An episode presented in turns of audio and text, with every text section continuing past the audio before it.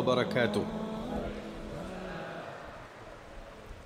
الحمد لله رب العالمين، والصلاة والسلام على أشرف الأنبياء والمرسلين وعلى آله ومن دعا بدعوته إلى يوم الدين. أما بعد.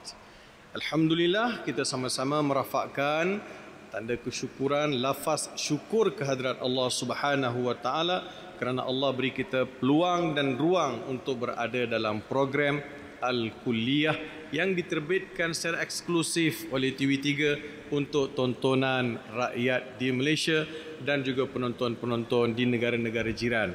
Kita doakan supaya tuan-tuan perempuan dalam saat dan ketika ini berada di dalam dakapan kasih sayang Allah Subhanahu Wa Taala. Ujian itu nikmat. Itu tajuk yang kita nak bincangkan bersama.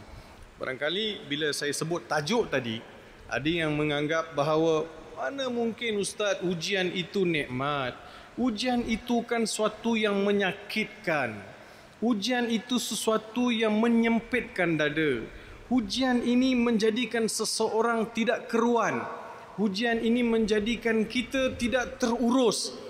Kerana ujian itu menggamit kehidupan, menjadikan kita dalam keadaan serba salah dan gundah gulana.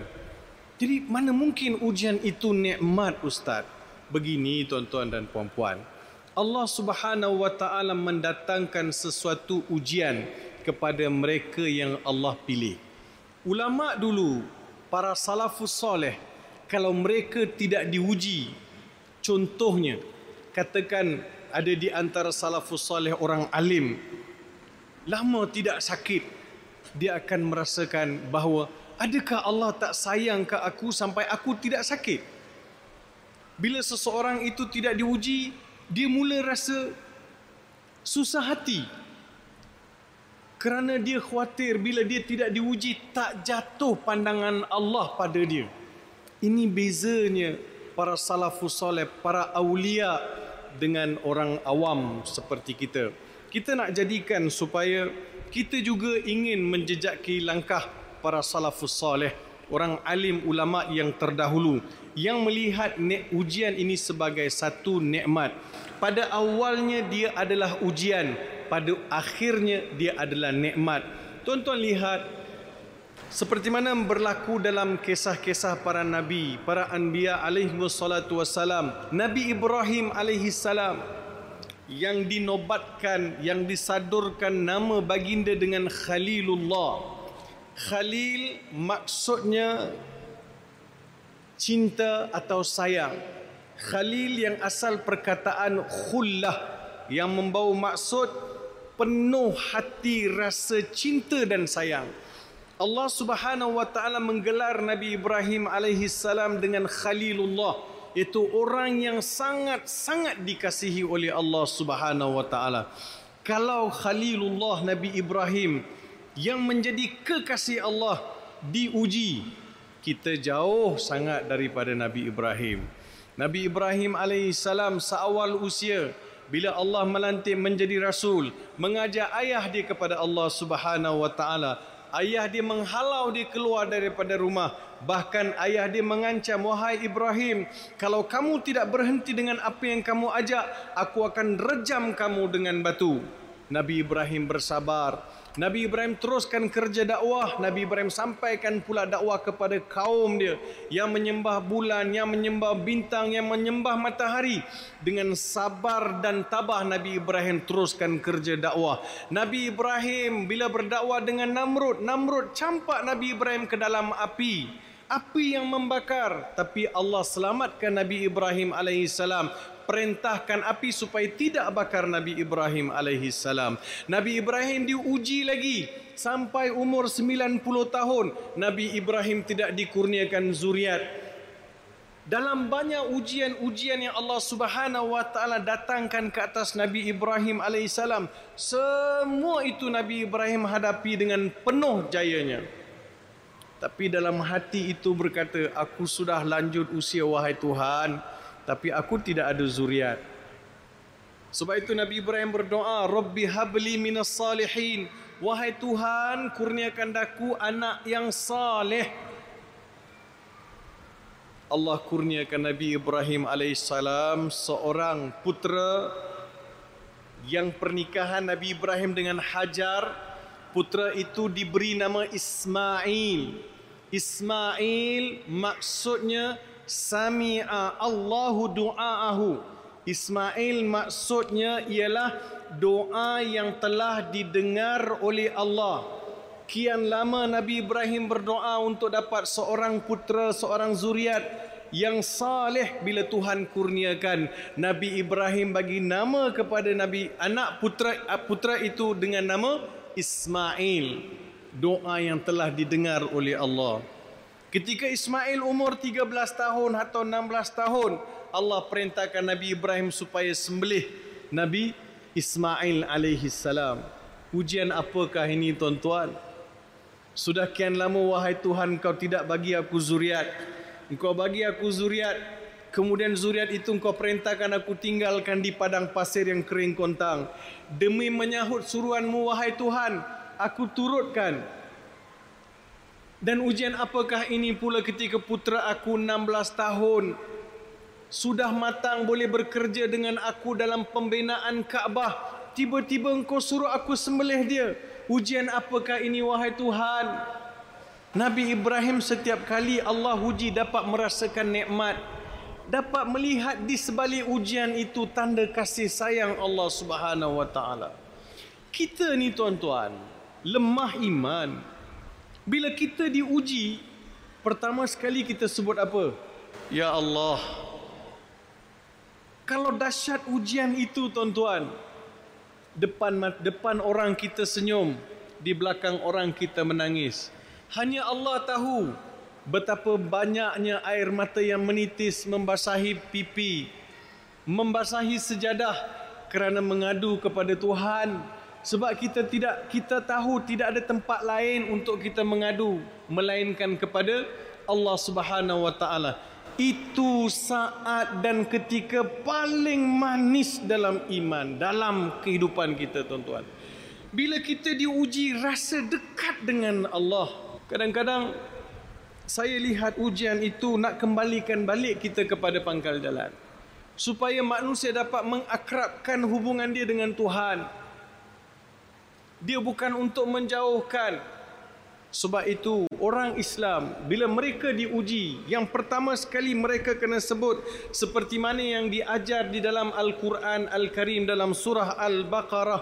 Apa Allah Subhanahu Wa Taala ajar kita, tuan-tuan, melalui ayat 156, alladzina idza asabatuhum musibatun qalu inna lillahi wa inna ilaihi raji'un. Ulama sebut ini kalimat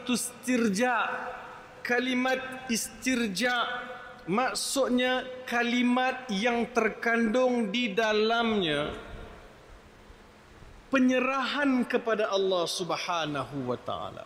La haula wa la quwata illa billahil alil azim. Wahai Tuhan, yang mendatangkan ujian itu Engkau, yang boleh merungkaikan ujian itu juga Engkau, wahai Tuhan. Aku ni tak ada daya usaha. Segala sesuatu yang berlaku di keliling aku, di hadapan aku, di atas aku, di kanan aku, di kiri aku, semua itu tidak berlaku, ya Allah, melainkan dengan izin-Mu jua. Maka terbitlah lafaz inna lillahi wa inna ilaihi raji'un. Sesungguhnya, ya Allah, kami ini datang daripada Engkau. Kami ini datang kerana Engkau. Inna lillah, kami datang daripada Engkau. Wa inna ilaihi raji'un, dan kami kembali kepada Engkau. Kalimah yang terkandung di dalamnya lafaz tauhid, pengesaan terhadap Allah Subhanahu Wa Taala. Sebab itu, ibu-ibu, ayah-ayah yang saya kasihi sekalian, ayat ini juga kalau kita lihat keseluruhannya daripada 155 hingga 157 surah Al-Baqarah. A'udzu billahi minasyaitonir rajim. Wa lanabluwannakum bi syai'in minal khawfi wal ju'i wa naqsin minal amwal ونقص من الأموال والأنفس والثمرات وبشر الصابرين الذين إذا أصابتهم مصيبة قالوا إنا لله وإنا إليه راجعون أولئك عليهم صلوات من ربهم ورحمة وأولئك هم المهتدون Sadaqallahul Azim. Allah beritahu dengan penuh manja, Allah beritahu, wala nabluwannakum, aku akan uji kalian. Aku akan uji kalian. Uji. Kau akan uji kami dengan apa, ya Allah? Wala nabluwannakum bi syai'in minal khauf, aku akan uji kamu dengan sedikit ketakutan. Kalau tuan-tuan lihat dari sudut bahasa Arab, dia setiap kali sebut minal khauf wal ju' wa naqsim minal amwat, dia ada min. Dalam bahasa Arab, bila sesuatu yang Tuhan nak sebut ada kaitan dengan ambil dan beri, dalam ayat ini Tuhan nak ambil apa yang diberi. Bila Tuhan beri keamanan, Tuhan tak ambil keseluruhan keamanan itu. Allah bagi sedikit perasaan takut. Wal ju', Tuhan bagi sedikit rasa lapar. Wa naqsim minal amwal, dan sedikit berkurangnya harta benda kita. Wal anfus, dan nyawa-nyawa manusia. Wath thamarat, dan hasil-hasil tuaian. Wa basyiris sabirin, jika ini berlaku, wahai Muhammad, beritahu agar mereka yang diuji sedemikian agar sabar. Wa basyiris sabirin, gembirakan mereka yang bersabar.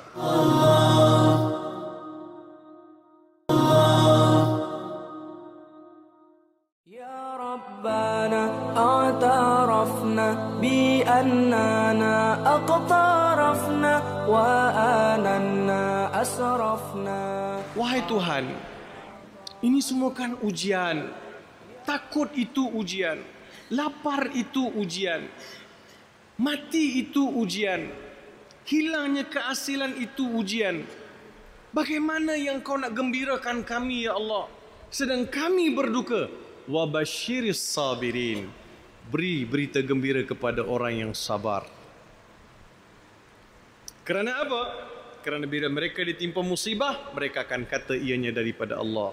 Sabar ini, tuan-tuan, ibu-ibu, ayah-ayah, bila kita baca Quran, kita akan dapati Allah Subhanahu wa Ta'ala tidak janjikan syurga ke atas mana-mana amalan, melainkan seperti mana Tuhan janjikan syurga ke atas orang yang sabar. Dalam Quran, orang banyak solat, ada tak Tuhan beritahu dapat syurga? Orang banyak zakat, dapat syurga. Orang banyak buat haji, dapat syurga. Orang banyak buat umrah, dapat syurga. Tak.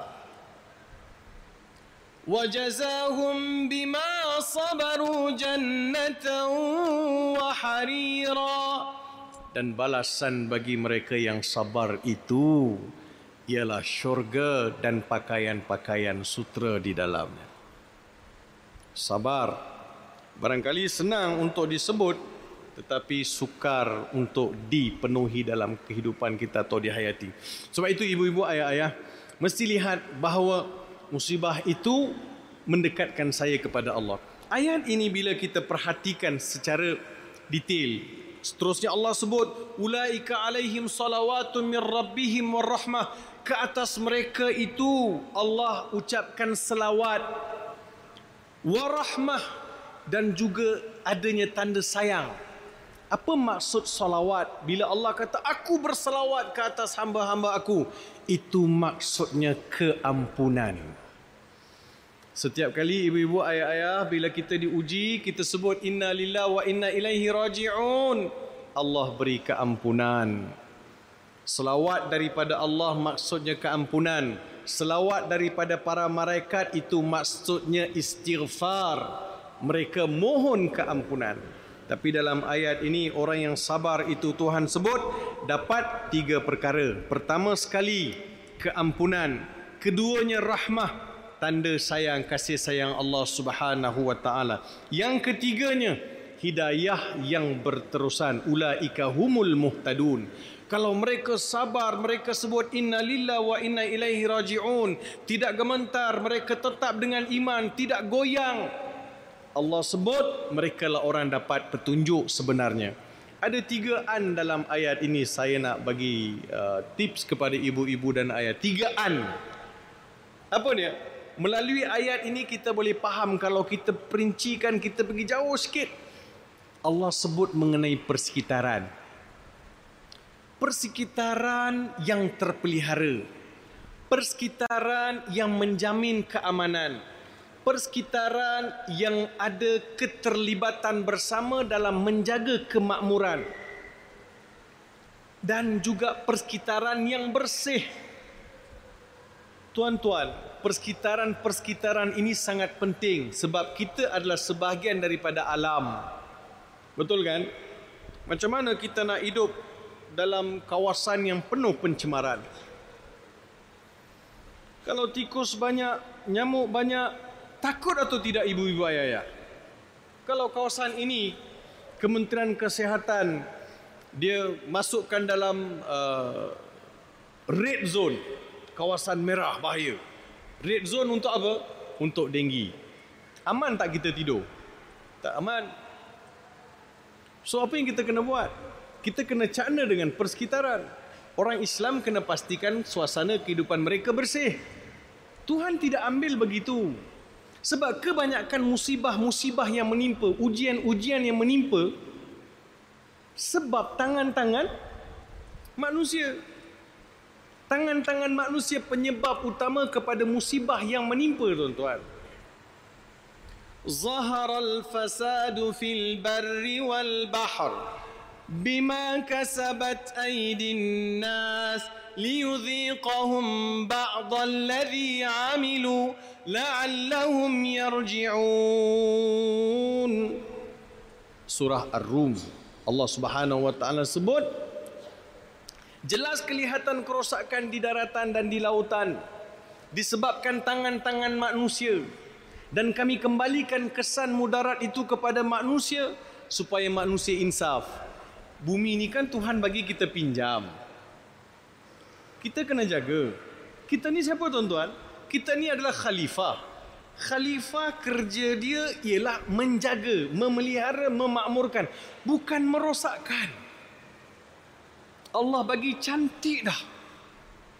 Jadi kalau ada sebahagian ketakutan itu wujud kerana pencemaran alam, pencemaran kesihatan dan pelbagai perkara ini disebabkan tangan-tangan manusia. Saya nak bagi tahu, saya bagi tahu demikian supaya manusia tidak selalu menyalahkan takdir. Betul kan? Sampai bila kita nak sebut takdir? Takdir, saya beriman dengan qada dan qadar, saya beriman dengan takdir. Tapi dalam masa yang sama, saya tidak boleh mengundang mudarat. Contoh, saya bagi contoh. Bila saya buat sebuah sekolah, sekolah tahfiz, persendirian ataupun yang berdaftar, swasta lah, peraturan perlu dipatuhi untuk memenuhi kriteria sebuah sekolah swasta.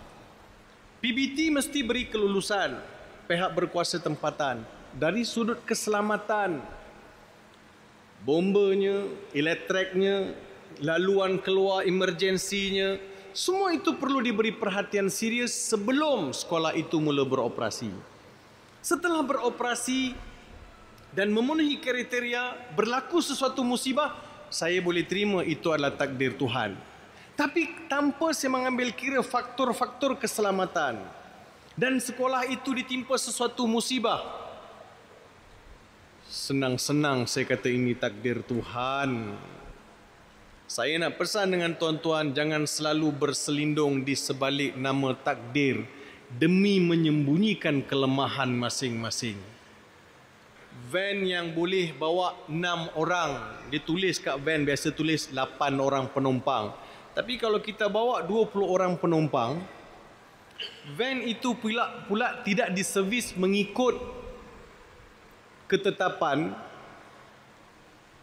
dan pemandu itu pula tidak ada lesen, bawa laju 20 orang kanak-kanak dalam tu, tiba-tiba hilang kawalan, berlaku kemalangan. Siapa yang tuan-tuan nak salahkan? Takdir. Tuan-tuan, tolonglah tuan-tuan. Di dalam ucapan-ucapan itu takdir-takdir, tuan-tuan cuba perlihatkan Tuhan itu zalim. Asyik Allah ni datang ke musibah-musibah-musibah. Kan manusia itu boleh berfikir secara waras, secara rasional untuk membuat sesuatu keputusan. Jangan. Saya rasa kalau kita berselindung begitu, kitalah salah. Jadi maksudnya, kita yang tidak mewujudkan satu environment, satu persekitaran. Tanggungjawab kita. Satu. Keduanya, yang kedua. Pertama, persekitaran. Kedua ialah makanan. Allah Ta'ala sebut ju', lapar. Ada negara orang mati kerana tak cukup makan. Kat negara kita, orang barangkali ya, makan. Mati terlebih makan. Abang Haji, Kak Jah bila pergi jumpa doktor akan bagi nasihat. Kak Jah, jangan makan gula, jangan makan minyak, jangan makan itu, jangan makan ini. Sebab makanan menjadi punca kepada penyakit kita. Manakala orang dekat Afrika yang kurus kering, nak alau lalat pun tak mampu. Doktor akan tulis, makan ni. Dia nak makan tapi tak ada makanan. Betul kan? So, kita juga tidak mahu jadi masyarakat yang tidak pandai mensyukuri nikmat Allah dalam bentuk rezeki yang Tuhan bagi. Betul, boleh makan, tetapi makan, sebab itu Allah Ta'ala selalu sebut, Kulu minat tayyibati ma razaqnakum. Makan benda baik-baik yang kami bagi. Sebab itu halalan tayyibah. Dalam kehidupan kita, makanan yang kita nak makan, ya, yang confirmnya halal itu daripada orang Islam. Tayyibah, bagaimana ianya diproses mengikut piawaian, mengikut syariah secara betul, barangkali ada pada bukan orang Islam. Sebab itu minta maaf saya, kadang-kadang pergi kedai makan kita lagi kotor daripada pergi kedai makan orang tak Islam. Saya cakap macam mana? Takdir. Tak boleh lah tuan-tuan.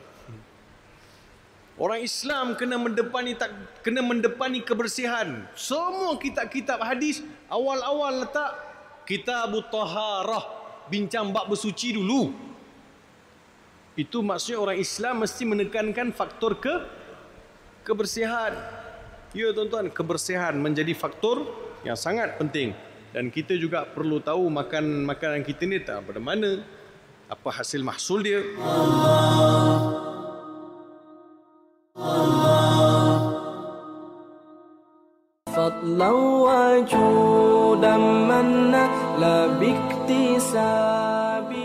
Yang ketiga, ialah kesihatan.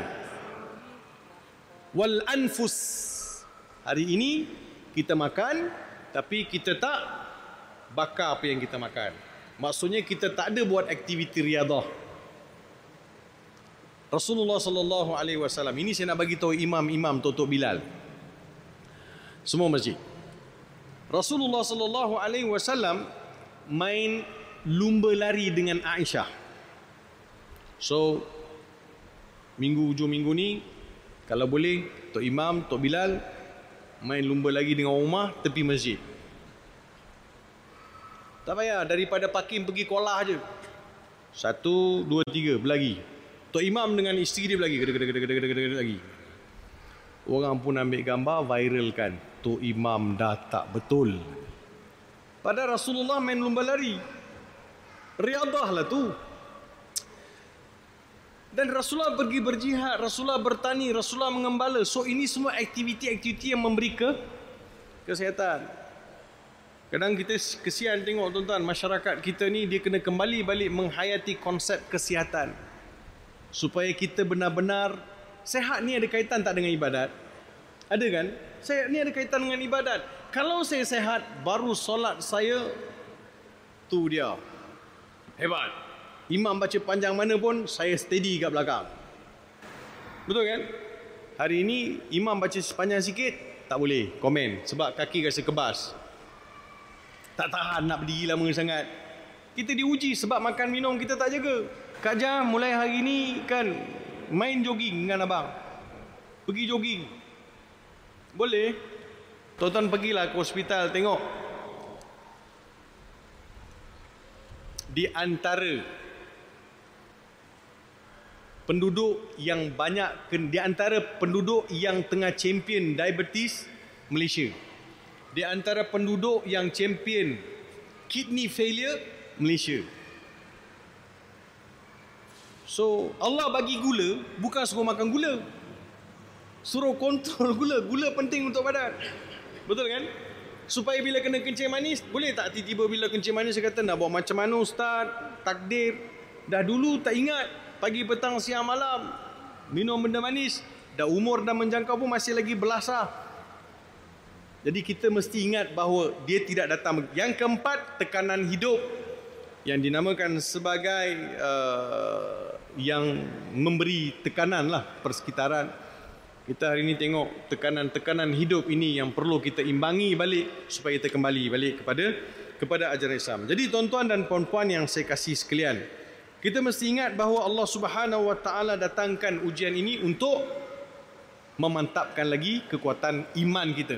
Allah sebut dalam surah Al-Ankabut, ahasiban nasu an yutraku an yaqulu amanna wa hum la yuftanun. Adakah manusia menjangka mereka akan dibiarkan begitu saja selepas mereka berkata mereka beriman sedang mereka tidak diuji? Bila kita sebut kita beriman, kita kena bersiap sedia untuk kita diuji. Dan tuan-tuan kena ingat bahawa ujian-ujian yang datang itu Allah Subhanahu Wa Taala datangkan kerana kita mampu menanggung ujian tersebut. Saya ingin mengambil kisah bagaimana Bilal bin Rabah diuji oleh Allah Subhanahu Wa Taala. Hujungnya Bilal bin Rabah, kita tahu dia menjadi seorang lelaki yang hebat. Dia masuk Islam agak lewat selepas kerasulan Nabi Muhammad sallallahu alaihi wasallam. Tapi selepas dia masuk Islam, dia diuji. Dia disakiti. Siapa yang sakitkan dia? Umayyah bin Khalaf, tuan dia. Bila tuan dia tahu Bilal dah masuk Islam, apa dia buat? Dia heret Bilal pergi ke padang pasir, dia baringkan Bilal di padang pasir, kemudian dia seksa Bilal. Orang yang lalu lalang di situ juga diminta untuk menyumbang seksa Bilal. Ada yang meludah, ada yang sepak. Dalam pukul itu, pernah kain yang menutup Bilal itu terbuka, terdedah aurat dia. Bilal jawab, Bilal sebut apa? Ahad. Ahad, ahad. Tuan-tuan, kalau orang lain baru masuk Islam 3 bulan diuji macam tu, lagi tuan-tuan, lagi orang. Tapi Bilal bin Rabah, dia telah melihat kehebatan Islam. Walaupun 3 bulan, tetapi iman itu telah mengakar umbi. Sebab itu, lama Islam dengan baru Islam. Lama Islam belum tentu iman dia kuat. Baru Islam belum tentu iman dia lemah. Jangan kita ukur. Ada orang masuk Islam hari ini, esok lusa dia mati dapat syurga kerana dia yakin dengan Islam. Seperti mana Ammar, keluarga Ammar yang telah menimpa musibah. Apa yang Rasulullah sallallahu alaihi wasallam sebut, sabran ala Yasir fa inna mau'idahumul jannah. Allah beritahu kepada Ammar supaya sabar. Kesabaranlah hendaknya ke atas keluarga Yasir, kerana Allah janjikan syurga. Mati di dunia kerana terseksa, tapi mereka akan mengecapi kekal abad, mengecapi nikmat syurga dengan selama tempoh selama-lamanya. berbeza dengan orang yang seksa dia, Umayyah ataupun Abu Jahal yang menyeksa, mereka belum tentu dapat apa-apa. Balahan mereka akan meringkuk di dalam api neraka. Jadi nak beritahu Bilal bin Rabah ni ujian, tuan-tuan. Orang ejek dia. Sahabat pernah ejek. Ada seorang sahabat pernah ejek Bilal. Engkau ni dulu wahai Bilal hamba abdi aja. Rasulullah ada di sebelah, tuan-tuan. Kecil hati Rasulullah SAW. Kecil hati Bilal. Rasulullah panggil sahabat yang kata, wahai Bilal engkau ni hamba abdi aja. Rasulullah sebut dekat sahabat, innaka imru'un fika jahiliyah. Engkau ni pemuda yang masih lagi ada sifat-sifat jahiliyah. Sahabat itu bila mendengar teguran Rasulullah jadi sempit bumi. Sempit. Sebab Rasulullah sudah mengatakan engkau ni ada ciri-ciri jahiliyah. Dijumpa balik Bilal, minta maaf dengan Bilal. Tuan-tuan, sampai ke satu tahap sahabat ini membaringkan kepalanya di atas lantai dan bagi tahu Bilal, wahai Bilal, pijak muka aku sekarang Bilal. Aku tak patut cakap macam tu, pijak aku sekarang wahai Bilal. Bilal tak buat. Bilal tahu tak elok buat macam tu. Buat apa nak dendam, maafkan ajalah. Mungkin dia tak sengaja, taliqul lisan. Ada orang kadang-kadang dia terlepas cakap. Mungkin itulah kot yang lelaki sahabat tu buat. Tapi Bilal tidak begitu kan. Termasuk dalam 10 orang yang dijanjikan syurga. Masa pergi Isra Mi'raj, Rasulullah dengar bunyi terompah Bilal. Saya dulu mula-mula masuk Islam, saya pun diuji. Macam-macam orang cakap dekat saya. Bila saya pergi masjid, orang kata alah masuk Islam tak lama. Dia orang ni masuk Islam nak bantuan lah tu. Nak minta tolong lah tu.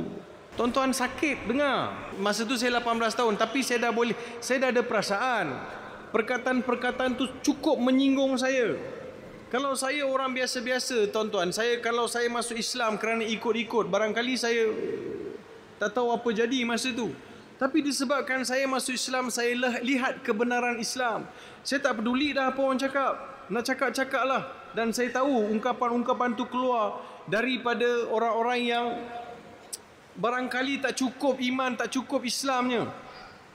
Boleh jadi macam sahabat lah Bilal. Orang kata kat Bilal kan, sahabat tu Rasulullah kata engkau ni masih ada perangai jahiliah. Takkan saya nak cakap dekat orang, cakap kat saya engkau ni masuk Islam tak lama. Saya nak kata engkau ni perangai macam jahiliah. Cari pasal dengan orang tu kan. Betul kan? Tapi saya tak lihat itu sebagai satu gangguan. Saya terima. Saya nak buktikan bahawa saya masuk Islam ni bukan nak minta bantuan. Bukan nak kahwin anak dara orang. Bukan nak minta secupak beras. Bukan nak minta wang ringgit. Saya masuk Islam kerana Allah. Kadang terfikir, aku masuk Islam ni bukan kau ajak pun. Patut engkau lah ajak aku masuk Islam. Tapi dah lah kau tak ajak aku masuk Islam. Lepas aku masuk Islam, kau kutuk pula aku. Kau kecil-kecilkan pula aku punya Islam. Timbul persoalan dalam bercakap. Tapi tabah, sabar. Jangan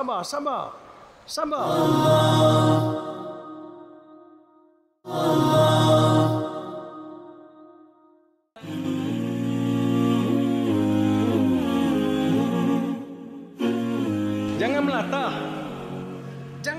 Kenapa aku? Kenapa bukan orang lain? Tak, memang purposely Allah pilih kita untuk kita diuji. Kalau kita tak mampu, Tuhan pun tak uji kita. Tuan-tuan, sebab itu saya sebut bagaimana Sayyidina Ibrahim AS diuji. Bagaimana Bilal bin sahabat Bilal bin Rabah diuji. Mereka semua diuji. Kalau tuan-tuan nak zoom lagi, lihat kepada Rasulullah SAW. Bagaimana baginda diuji. Baginda diuji lagi teruk. Apa orang tak buat tuan-tuan? Lorong-lorong yang Rasulullah SAW lalu ditabur paku, habis luka kaki Nabi SAW. Ada orang simpan perut unta 3 hari 3 malam. Rasulullah lalu di lorong itu disimba ke atas badan, ke atas tubuh baginda. Balik baginda ke rumah, Fatimah menitiskan air mata sambil membersihkan tubuh ayah dia. Tuan-tuan boleh bayangkan? Ujian kita ada tak orang siapa-siapa sembah kita tuan-tuan? Tak ada. Ada tak siapa-siapa yang... Jadi ada pun, ini adalah ujian. Kita kena banyak sabar. Kita minta supaya Allah Subhanahu Wa Ta'ala keluarkan kita daripada daripada ujian-ujian yang kita lalui. Jadi tuan-tuan dan puan-puan, kesimpulannya ialah bahawa Allah Subhanahu wa taala Tuhan yang Maha Pengasih lagi Maha Menyayangi. Allah tidak mendatangkan sesuatu musibah untuk menyakitkan manusia, tetapi Allah datangkan musibah itu untuk menguji siapakah di antara kita yang kuat imannya. Allah mendatangkan ujian, siapa-siapa yang tabah dalam menghadapi ujian, itu adalah petanda dia telah mendapat iman yang kukuh. Yang ketiganya, orang yang mendapati ujian dengan penuh ketabahan, dia akan mendapat syurga Allah. Orang yang sabar, orang yang tabah dalam mendepani ujian, hujungnya Allah Subhanahu wa taala berikan 1001 kemanisan, kesenangan hidup dan juga nikmat yang tak disangka-sangka. Ada seorang sahabat baru berkahwin. Selepas berkahwin dikurniakan seorang anak lelaki. Anak tu dah umur 5-6 tahun, dah pandai main. Pada satu hari ayah dia keluar berurusan di luar. Masa anak tu main, anak itu dipatuk ular. Mati budak tu. Isteri dia tak tahu nak bagi tahu macam mana pada suami. Dia sabar. Dia ambil anak tu, dia mandikan, dikafankan, disimpan dekat bilik. Suami balik, dia tak bagi tahu. Suami balik, dia sambut suami, bang masuk, bagi makan, bagi minum. Lepas tu layan suami pada malam tu. Selepas itu baru isteri tanya dengan suami dia, Bang, kalau ada seseorang bagi kita pinjam satu benda, orang tu nak ambil balik, apa perlu kita buat bang? Suami dia kata, kalau orang yang bagi pinjam nak ambil balik, bagilah sebab dia punya. Anak kita sudah diambil oleh yang bagi pinjam bang. Yang bagi pinjam sudah ambil balik anak kita bang. Inna lillahi wa inna ilaihi raji'un. Hasil sabar dan tabah, dia dikurniakan zuriat yang ramai, kesemuanya jadi hafiz-hafiz Al-Quran. Jadi kita cuba lihat di sudut yang positif. Ya Allah, segala sesuatu itu ada hikmahnya. Ada hikmahnya. Ada seorang raja di sebuah negara yang biasa suka pergi memburu. Ini cerita hikmah. Saya nak sudahi dengan kisahan. Dia suka pergi memburu. Dan yang akan biasa ikut dia memburu, khadam dia. Apa kerja khadam dia? Kerja khadam dia, kalau raja nak pergi memburu, dia kena siapkan segala peralatan memburu. Antaranya ialah senapang. Satu hari, sultan atau raja sedang duduk di hadapan. Dia pun ambil senapang, dia sedang bersih-bersihkan senapang. Entah macam mana dia tak perasan dalam tu masih ada peluru. Dia terpetik.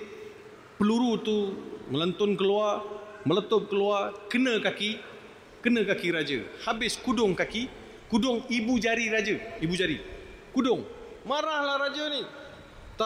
Kau ni tak berhati-hati, tak guna engkau apa punya khadam. Kalau ikutkan hati engkau, memang aku akan pancung. Khadam ni kata, sabar tuanku, semua ada hikmah. Sabar tuanku, ada hikmah tuanku. Apa hikmah? Jari aku dah hilang, tak ada. Tapi disebabkan aku kenang jasa engkau berkhidmat dengan aku, aku bagi engkau, aku suruh kau dipenjarakan saja. Dipenjarakanlah khadam itu. Setelah ibu jari itu sembuh, tapi tetap tak ada jarilah kawasan tu. Bila dah sembuh, lukanya sembuh, raja ni suka memburu, dia pergi memburu, sama memburu. Dia pergi buru. Masuk hutan, dalam pergi, ditangkap dia orang. Orang makan orang. Wah, yang kat hutan tu suka makan orang. Ni pula raja cantik, bersih putih, pakaian cantik, ditangkap untuk makan raja ni. Maka raja pun memberontaklah, jangan, tapi dia ditangkap untuk dimakan. Tapi sebelum dimasak makan, dia akan persembahkan pada dewa mereka. Masa nak disembahkan, dia tengok atas ke bawah, nah, dia dapati tak ada satu jari.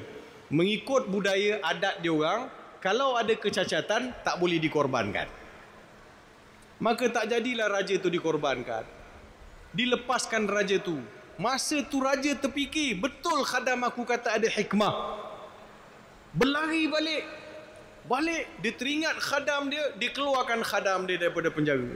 Bila keluarkan daripada penjara, dia kata, weh khadam, betul lah kata engkau, ada hikmah. Tadi aku pergi buru, begini, aku dah kena tangkap. Dia nak makan dah, tengok jari tadi tak jadi makan. Betul engkau cakap ada hikmah, kenapa jari aku tak ada? Jadi tuanku penjarakan saya pun ada hikmah tuanku. Hikmah apa pula? Hikmah tuanku, bayangkan kalau tuanku tak penjarakan saya. Tuan ajak, tuanku ajak saya pergi memburu sama-sama. Kita pergi sama-sama memburu. Kita duduk kena tangkap. Tuanku dibebaskan sebab tak sempurna jari. Barangkali saya kena makan. Jadi ada hikmah di sebalik setiap ujian. Sabar sajalah. Allah Ta'ala Maha Kaya. Dia Maha Pengasih, Maha Pengampun.